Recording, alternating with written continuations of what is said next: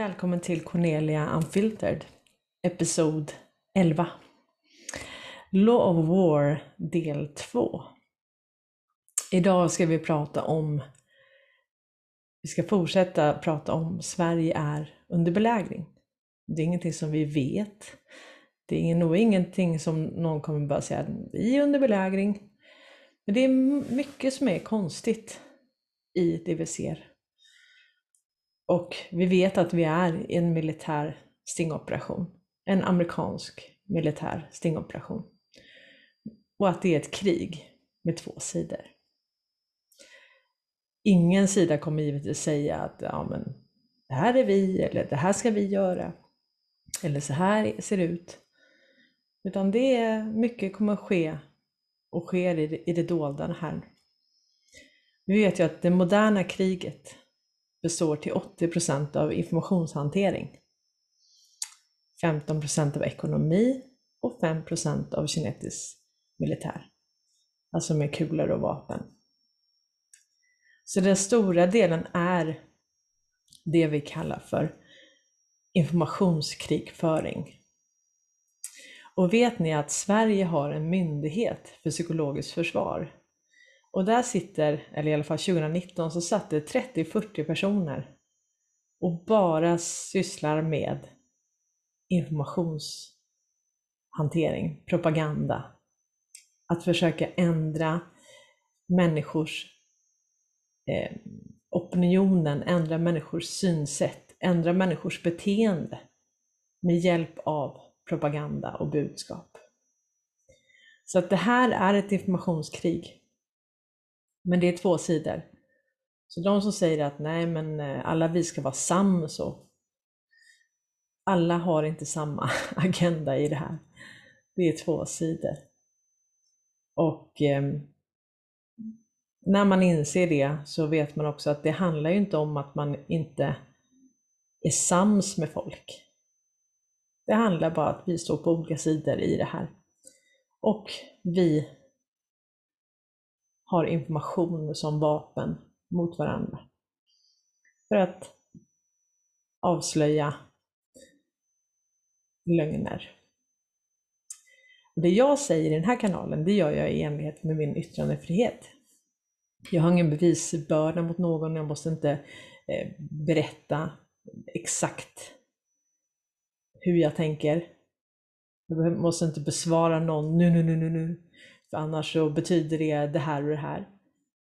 Om jag inte svarar och hinner svara så betyder det ingenting mer än att jag inte hinner svara. Och om jag hade suttit och svarat på allting så hade jag inte gjort annat hela dagarna. Och jag vill ju skapa material så att vi kommer framåt i vår research och att jag får dela den research som jag kommer fram till. Sen får vi se i slutändan vad som var rätt och vad som var fel.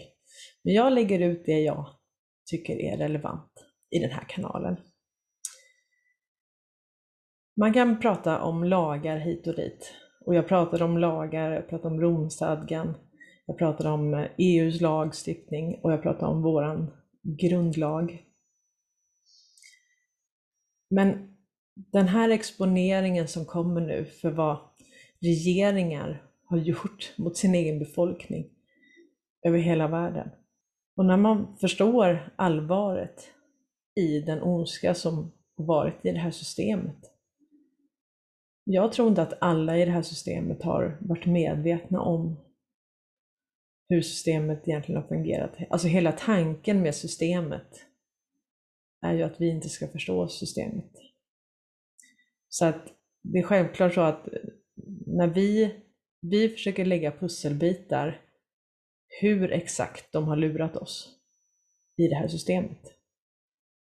Vi kan ju inte 100% veta att det är så. Men vi vet ju att vi har blivit lurade. Och sen om man är nyfiken som vi är då så vill man ju veta hur de har lurat oss.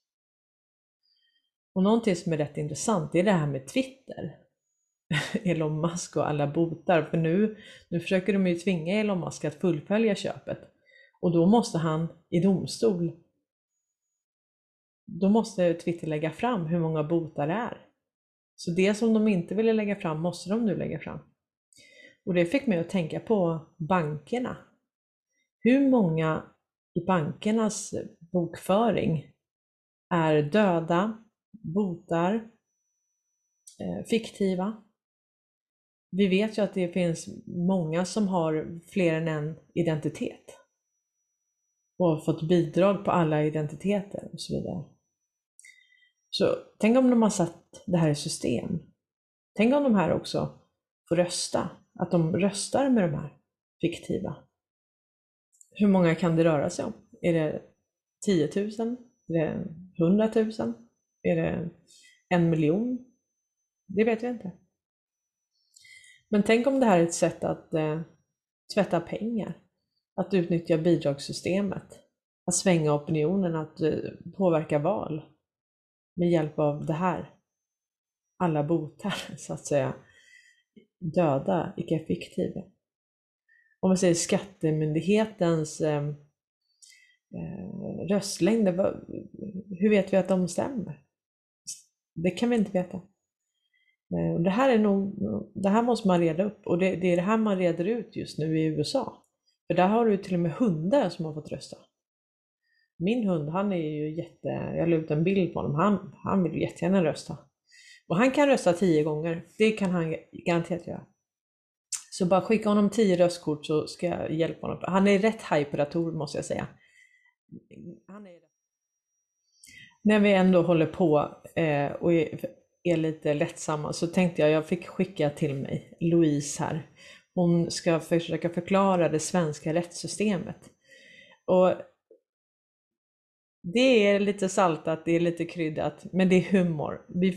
Vi får bjuda på det här, vänner. Här kommer Louise.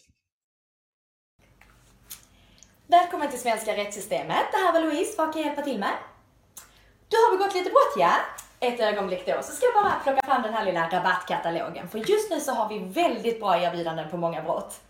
Ja, så länge det inte rör sig om skattefiffel, då kommer du få betala fullpris, det kan jag lova. Jaha, vad rör det sig om då? Det är lite våldtäkter, ja. Mm. Lite mord också. Mm. Och så har du skjutit en och annan. Men du, då ska vi se hur vi kan göra det här straffet så lindrigt som bara är möjligt för dig. Ja, för det är ju ändå det straffsystemet handlar om. Vi värnar ju verkligen om våra kunder, så för oss sitter fokus alltid i första hand på gärningsmannen och brottsoffret i andra hand. Ja, så det var ett bra beslut att själv begå brottet och inte bli utsatt för det. Ja. Jaha, ska vi se. Jo, men du, vet du vad? Det kan ju faktiskt bli fråga om en liten vända i fängelset för dig. Ja, men du, vet du vad? Häng inte läpp över det, för att det är egentligen ett riktigt bra alternativ. Du kommer få Wallenbergare och potatismos till middag där, och sen så har du eget gym och så spelar du tv-spel hela dagarna. Ja, nej du vill inte det ändå. Nej, men jag förstår. Nej, men du vet vad, då kan vi se om vi hittar något annat som passar dig lite bättre. Det är ju ändå ditt bästa som vi utgår ifrån. Ja. Du är inte psykiskt sjuk eller så vi kan skicka dig till vården. Nej, du är fullt frisk. Okej, och du är inte under 21 eller så, för då är det riktigt bra rabatter, det kan jag säga. Vi har ett helt kapitel bara om det. Är du under 18? Ja, men herregud, varför sa du inte det från första början? Då behöver du ju nästan inte få något straff överhuvudtaget ju. Då kan vi bara skicka in dig på något sånt ungdomsvårdshem, och så får du vara där och vila upp dig ett par månader och bli lite uppassad där, och sen så kommer du ut med nya friska krafter så du orkar fortsätta med din kriminella verksamhet. Ja. Ja, nej, men det är klart, du kommer kanske få lite psykiska men av att vara på ett sånt stökigt boende. Ja, det förstår jag. Jaha, nej, men hur gör vi då? Det är ändå din åsikt som är viktigast här ju. Så att, men vet du vad, ska vi säga att vi skriver av det hela med en böter på 500 kronor? Ja, men så är vi kvitt sen. Ja, då gör vi så. Ja. Ha det så bra, så hörs vi nästa vecka. Hej, hej! Det är inte bara Louise som har fått upp ögonen för Sverige, och som egentligen skänker lite skratt. Jag tror att det här är Trevor Noah, och han berättar om hur vi kan egentligen vinna kriget i Ukraina med hjälp av IKEA och köttbullar. Det här får vi också bjuda på, vänner. Varsågoda. This is huge. Sweden is joining NATO. You understand they've been a neutral country for 200 years. 200 years! Even when the world wars were happening, they were sitting on the side like, well, that's none of my business. But today, they are ending their neutrality. Now, look, it is a big deal. It is a big deal that Sweden and Finland are joining NATO. But I'll be honest, I don't know if it's going to scare Russia into retreat. Because let's be honest, These people aren't exactly the Vikings they used to be, you know? Yeah, back in the day, they would pillage your village and have sex with you on Showtime, you know? But these days, they're not exactly military superpowers. I mean, their fighter jets are probably made by IKEA, you know? Yeah, they look great, but you don't want to sit on them. Actually, you know what? Maybe that's what they should do. Yeah, they should use their IKEA powers to help them win the war in Ukraine. That's what they should do. They should try and distract the troops with meatballs. Just be like, would you like some? Would you like some? Or they should put those stickers on the floor all over Ukraine. Yeah, because that way, the Russian troops will never get where they're going. Okay? Where's Kiev? I keep ending up in the kitchen section. God damn it, again, Boris, again. Nu ska vi vara lite seriösa här. Trump i alla fall, han var ju en militär president. Han blev ju ombedd av militären att bli president. För att egentligen få den yttersta verkställande handen. För att kunna ändra på hela systemet. Och han tog order av den amerikanska militären. Och det är militären som kommer leda den här stormen. Man trodde att det var Trump, att det här skulle ske under tiden han var president. Men det är alltså militären. Det är en militär operation. Och vi vet ju att det här är, som vi säger, ett operationsbaserat folkbildningsprojekt. Där det initialt var 17 länder som ingick, däribland Sverige. Och det är väl så att ju mer du har varit insyltad i det här, ju mer måste du vara med och ställa saker och ting till rätta. Och det är ju alltså det som sker, som vi spekulerar i här, eller som vi gräver i och som vi försöker hitta bevis för. Det är ju huruvida det har varit en militärkupp i Sverige. Där den amerikanska militären har tagit kontroll redan över Sverige. Och är man en failed state, eller man har lagt sig i det amerikanska valet, eller man är ett nationellt säkerhetsintresse som USA har meddelat att Ericsson är, och man har hanterat hela kommunikationen i USA, visar det sig då att man har haft en brottslig verksamhet och att Sverige som stat, alltså politikerna, marionetterna till Wallenberg, har varit med på det här. Ja, då kan det ha skett en militärkupp. Så att de här intressena i Sverige också har faciliterat human trafficking, droghandel, gensaxen, skadat människor med vacciner och annat, mediciner. Då förtjänar man kanske inte att vara självständiga.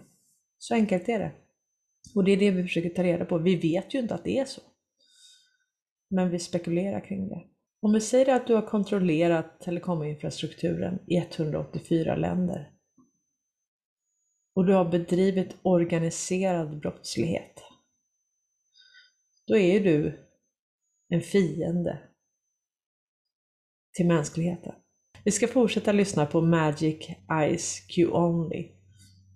För här är det så att det är inte bara Q-posterna och planen är inte bara kopplade till Law of War. Det är också kopplat till US Code. Så vi ska lyssna lite på Magic här. On Q-post 1111 or 1111. Amazing coincidence plus military start / war. You have more than you know. Q saying we're not going to take it. Twisted Sister's song and the latest Q-post. And nothing can stop what is coming. NCSWIC talking about removing the president post-POTUS, saying there's going to be no president for a period of time, and then going to clear out the election system and hold a new election. I have interpreted that to mean to be in 2024, not earlier than that. So it does mean that the military would be in charge for several years. That's just my own theory. I don't actually know what's going to happen, but if you ask me, I've been pretty consistent about it. When mass arrests take place, the military is going to need to be in control because of the disruption that it's going to bring to the country when they find out all the child sex trafficking that's been going on by the government and the elites, that the military needs to be in power. There needs to be martial law and proof to begin 1103 end of occupation. Think about it logically. The only way is the military fully controlled, save and spread once 1103 verifies this first marker. Biggest advance drop on Paul. Yeah, 4 years in advance. Politics board on 4chan. These old Q posts on 4chan referring to end of occupation. And it's only recently that I've been making these proofs, and nobody else has made these connections or drawing up the map like I've done here. But I think I've talked about most of this in my previous video, part 1 of the essential proofs. And it basically means that a reprisal is a counter violation of the law of war in response to enemy violation of the law of war. And it's like a last resort, because the enemy is violating the law of war. To stop them violating the law of war, you're allowed to legally violate the law of war, and it becomes legal later because the reason for doing so is to stop the enemy violating the laws of war. In this case, the Biden administration is masquerading as a sovereign power, even though they're an occupying power, and the US military will arrest them, do a military capture of them, which is basically different to a federal arrest, because it's not the police or the FBI arresting them, it's actually the military that are going to arrest the administration. So a different body there. And page 1013, Q says, learn our comms. And I should mention again, like, the retortion needs to be completed before reprisal to take place. According to my theory, Trump did that. And it's going to shock people because it's two different parties. So Trump did the retortion, but then the US military is going to take the reprisal. So there's two different parties. Normally it would be the same party, but in this case it's not, because Trump was the sovereign power, that was the last administration, and then the other party is the US military, which would take a reprisal against the occupying power, Biden administration, and that's in power right now. So it's going to be unexpected to most people, but when you look at these proofs, like what I've explained, you know, in the previous video about this proof, and, you know, Hugh says we're winning bigly there, and can't wait for the green light, referring to proportionality in reprisal, and there, which would mean the military taking over the government, since that's what the Biden administration did. They later in the Law of War manual. And the next page, 18.12.2, determining liability and determining that compensation should be paid. The UN Security Council may, in appropriate cases, affirm that states are liable for violations of international law and establish mechanisms to facilitate the payment of compensation for such violations. Looking at you, China, and there, that same number. Graphic is your key. Corresponds to that same sentence. Didn't draw a line, but you get what I mean. 18.12.3, authorizing the use of force. The UN Security Council has authorized the use of force in order to protect civilians who are being attacked in violation of the law of war. Now, my understanding is that is vaccines, right? These civilians are getting attacked by vaccines. It's genocide, and people don't understand that that's a war, because people think war is just two armies shooting at each other with guns. But if civilians are getting killed by vaccines unknowingly, that means they're getting attacked in violations of the law of war. That's chemical and biological warfare. And Q post 128, yeah, it's very long there, but yeah, it just says, think mirror, look there or here or there, truth is behind you. What is a map? Why is a map useful? What is a legend? Why is a legend useful? What is a sequence? Why is this relevant? When does a map become a guide? What is a keystone? Everything stated is relevant. Everything future-proofs past. Map provides picture. Picture provides 40,000-foot view. 40,000-foot view is classified. Why is a map useful? Think direction. Think full picture. So that was when they said disinformation is real. Disinformation is necessary. Example, US military National Guard 1, false. Saudi Arabia, true. Now, that was referring to Q saying that mass arrests were going to happen in America at that time in November 2017, but actually they happened in Saudi Arabia instead. So that was a mirror reflection. And on that page, 1097, Q said dig, bigger than you know. So I don't know about the UN Security Council and the role they'll play. They have a legal role, but there could be some corruption there. It's the same with the Red Cross. I generally think that US military will handle as much as they can on their own, because of the potential corruption in those other governing bodies. 18.12.4, authorizing international criminal tribunals. The UN Security Council has established international criminal tribunals for the purpose of prosecuting serious violations of international humanitarian law.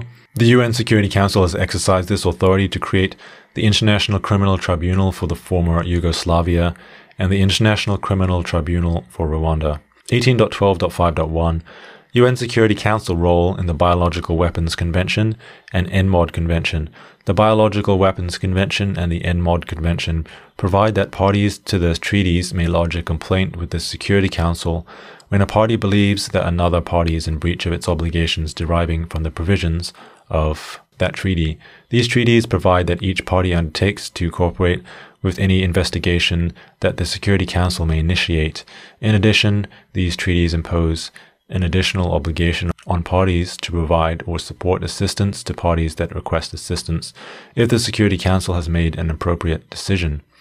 18.12.5.2 UN Security Council and the Chemical Weapons Convention.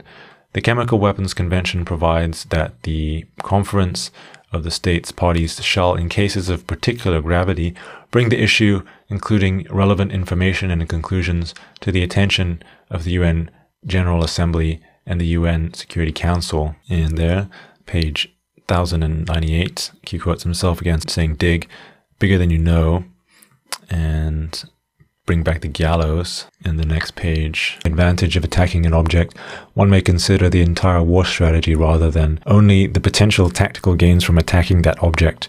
An interpretation of military necessity that only permitted consideration of the immediate situation could prolong the fighting and increase the overall suffering caused by the war. Some commentators have argued that military necessity should be interpreted so as to permit only what is actually necessary in the prevailing circumstances, such as by requiring commanders, if possible, to seek to capture or wound enemy combatants, rather than to make them the object of attack. This interpretation, however, does not reflect customary international law or treaty law applicable to DoD personnel.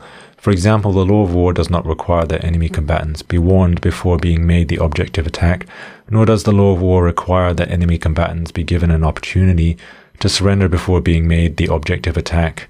Moreover, the Law of War may justify the use of overwhelming force against enemy military objectives. 2.2.3.2 Recognizing certain types of actions as generally inherently militarily necessary.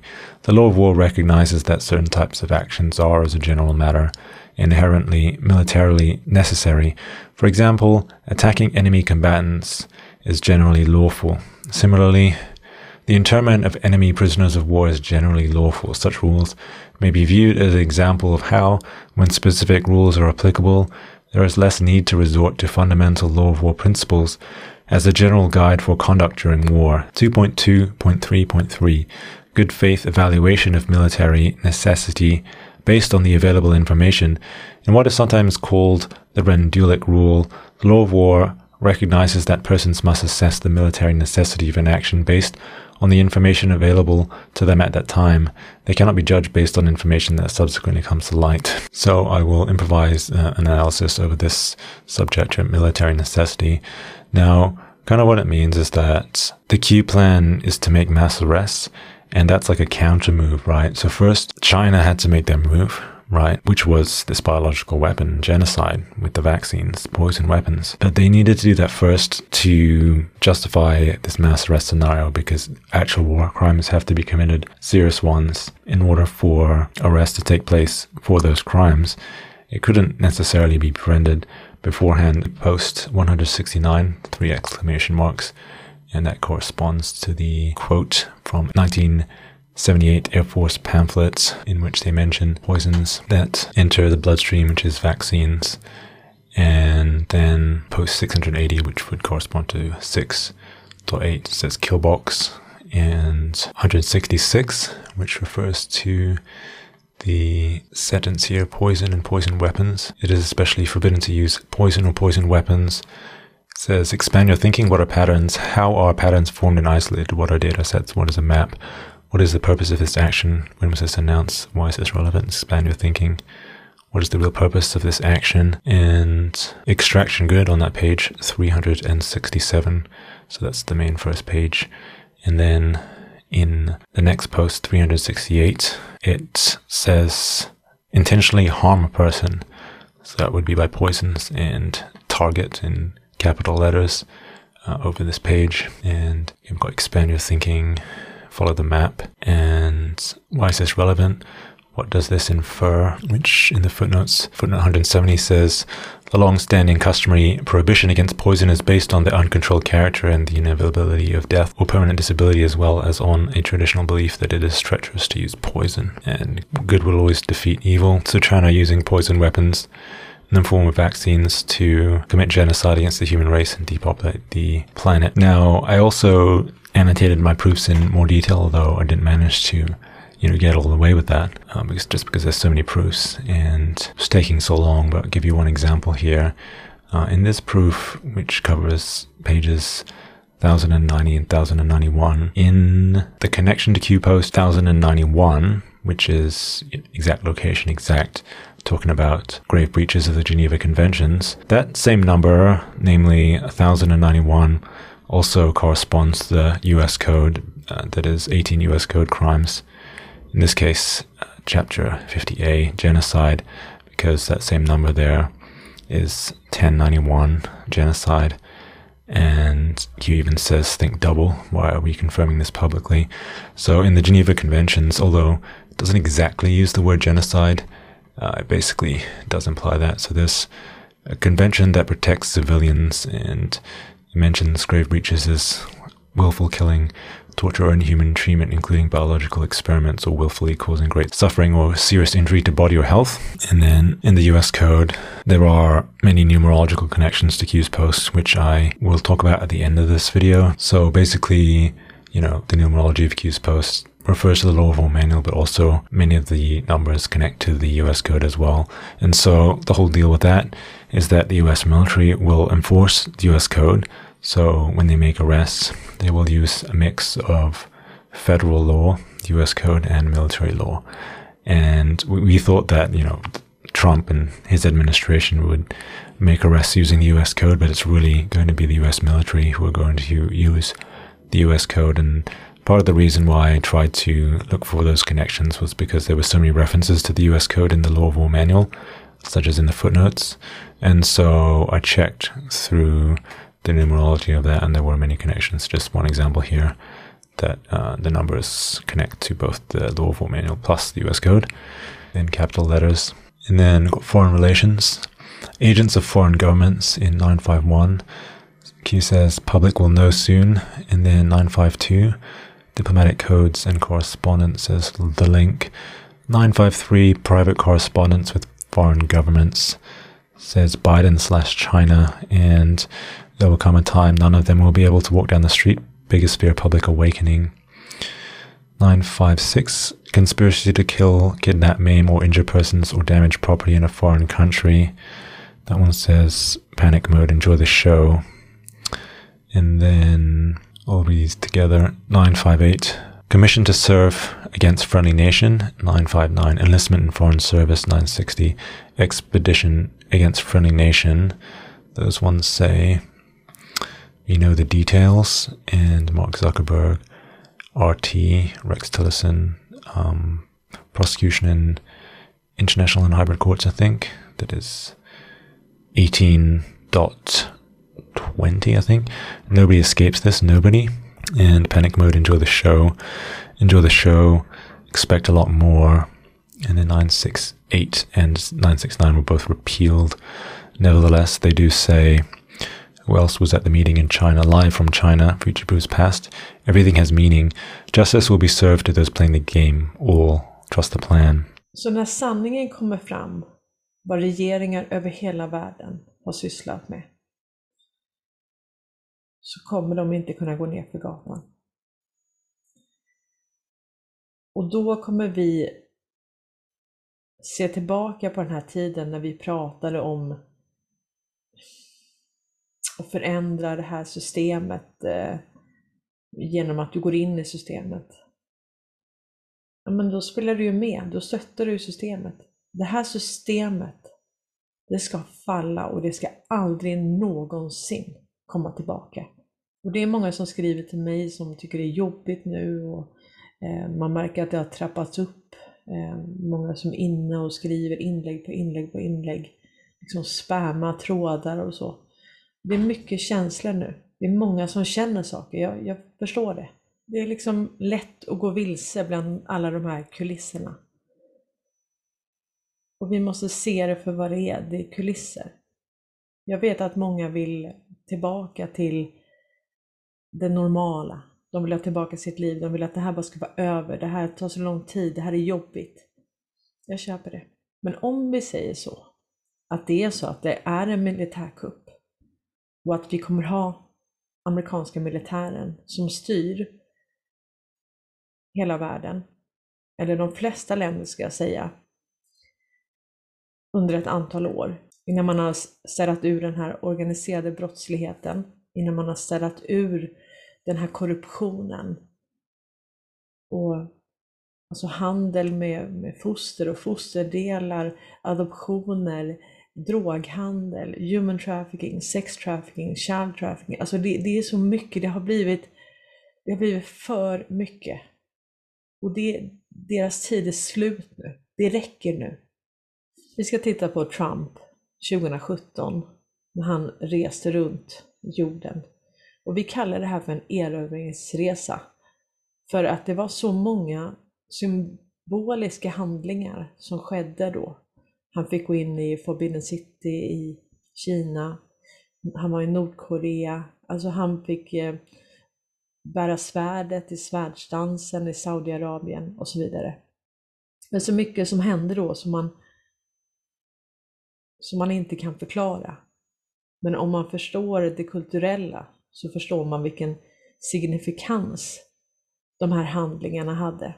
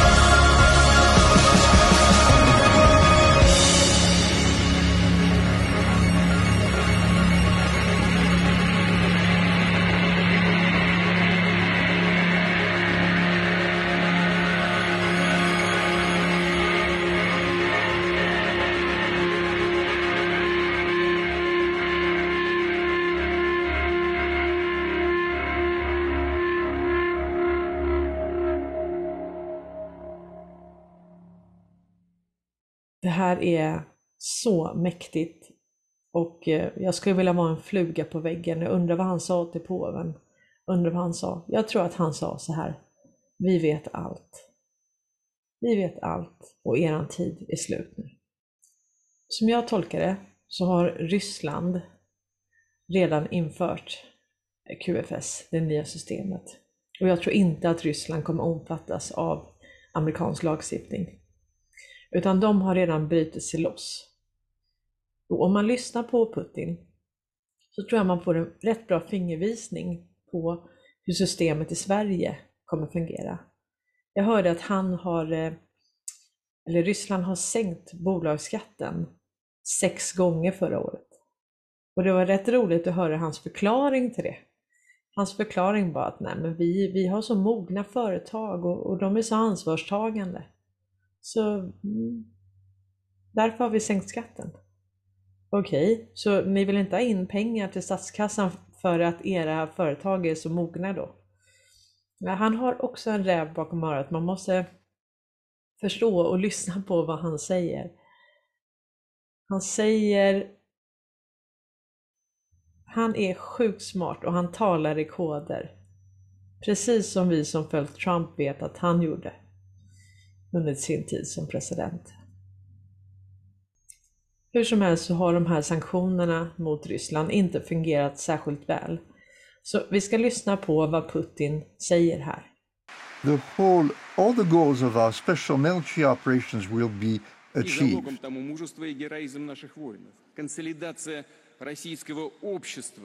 And the reason is the courage and the heroic values of our men and of our society that surpass our army, our forces, because they understand the historical truth that we support. We want to support and defend the sovereignty of our state. In the 21st century, sovereignty cannot be partial. Sovereignty should be complete, with all its components that are stacked one on top of each other. So we should not just defend our national identity, we should also promote our economic independence. The slapping of Western sanctions was built of the wrong concept that the Russian economy was not sovereign, that it is vulnerable. But that was a huge mistake. They were in love with their own concepts. They believed that the Russian economy was backward, and they did not understand how much Russia has changed over the last few years, how much we have evolved, and how much we worked on building up our macroeconomic security, our food security, how we made headways in terms of financial independence.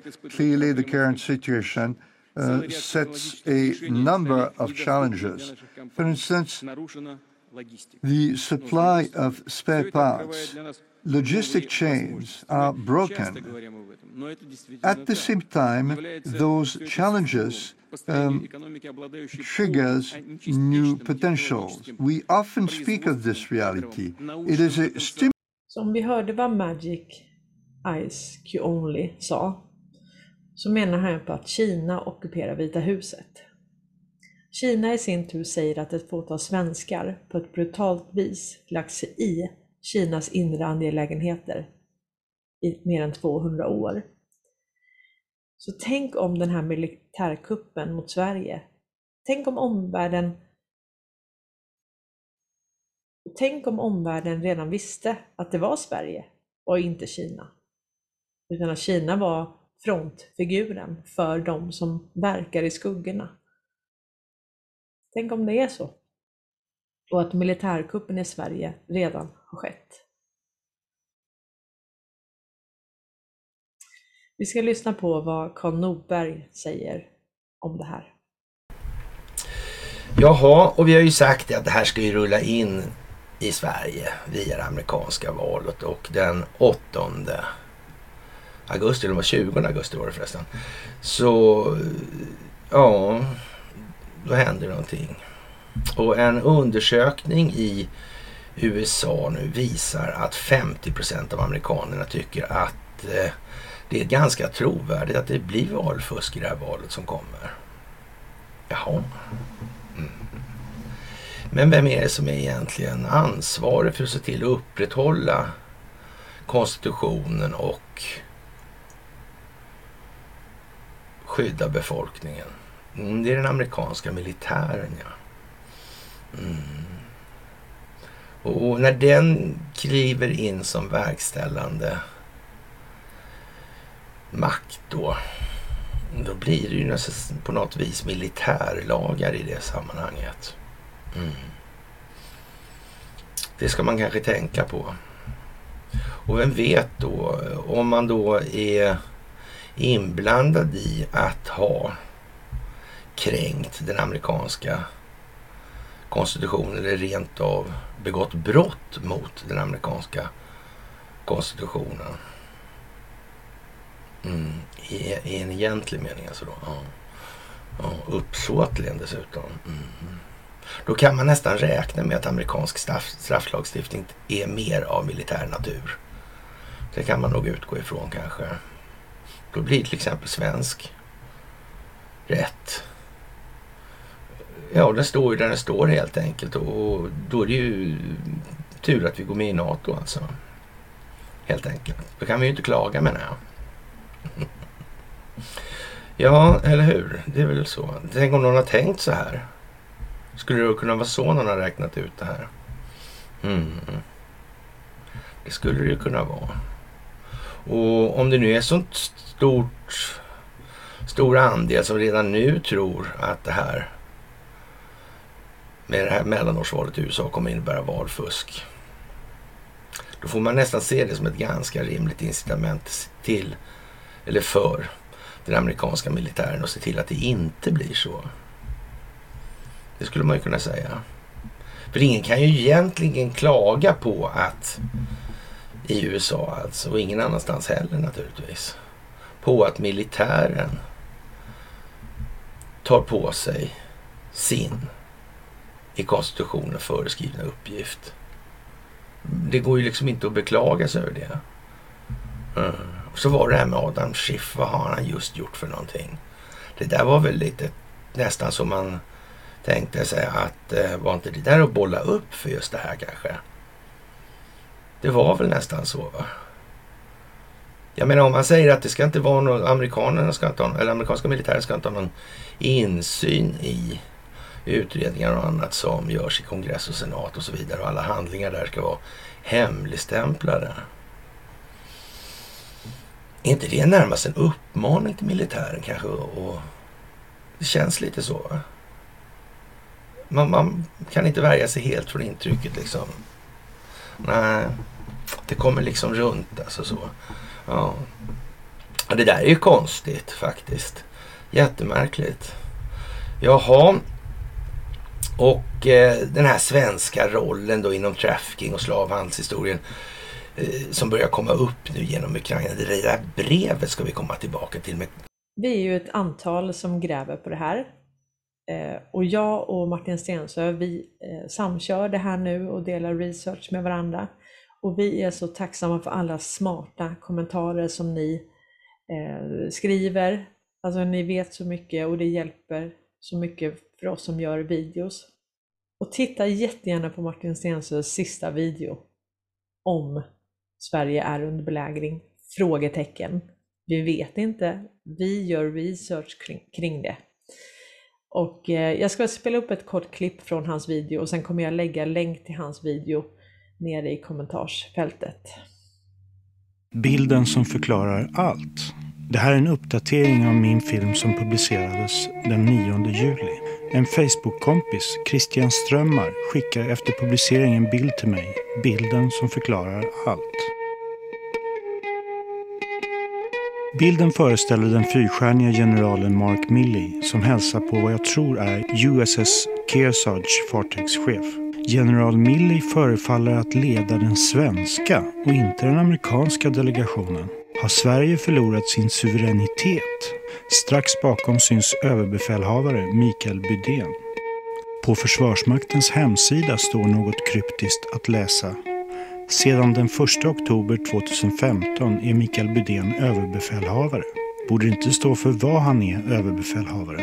Borde inte stå sedan 2015 är Mikael Budén överbefälhavare för Sverige. Vad innebär det om en amerikansk fyrstjärnig general leder ÖB, statsministern och försvarsministerns besök på ett amerikanskt krigsfartyg? Vad gör ens en fyrstjärnig general på ett landstigningsfartyg i en NATO-övning? Och var befinner sig kungen, statschefen i allt det här? Var är statsministern och varför har hon vita sneakers? Inget damerna först. Nu följer en uppdaterad version av min tidigare film. Många relevanta frågor som Martin går in och ställer här. Och vi har inte alla svar, men skam den som ger sig. Vi gräver vidare. Och det har vi full rätt att göra. Så enkelt är det. Tack så mycket att du har orkat se ända fram till nu. Tack att du stöttar, delar, kommenterar och prenumererar på den här YouTube-kanalen. Jag är väldigt tacksam till alla er som skickar en Swish. Många lägger med ett litet fint kort också. Det betyder jättemycket. Det är verkligen uppskattning för det arbete som jag lägger ner på det här. Och jag är så glad att jag får göra det här tillsammans med er. Vi vinner, vinner, vinner. Och nu när de andra trappar upp sitt informationskrig så gör vi det också. Ha det gott, vänner.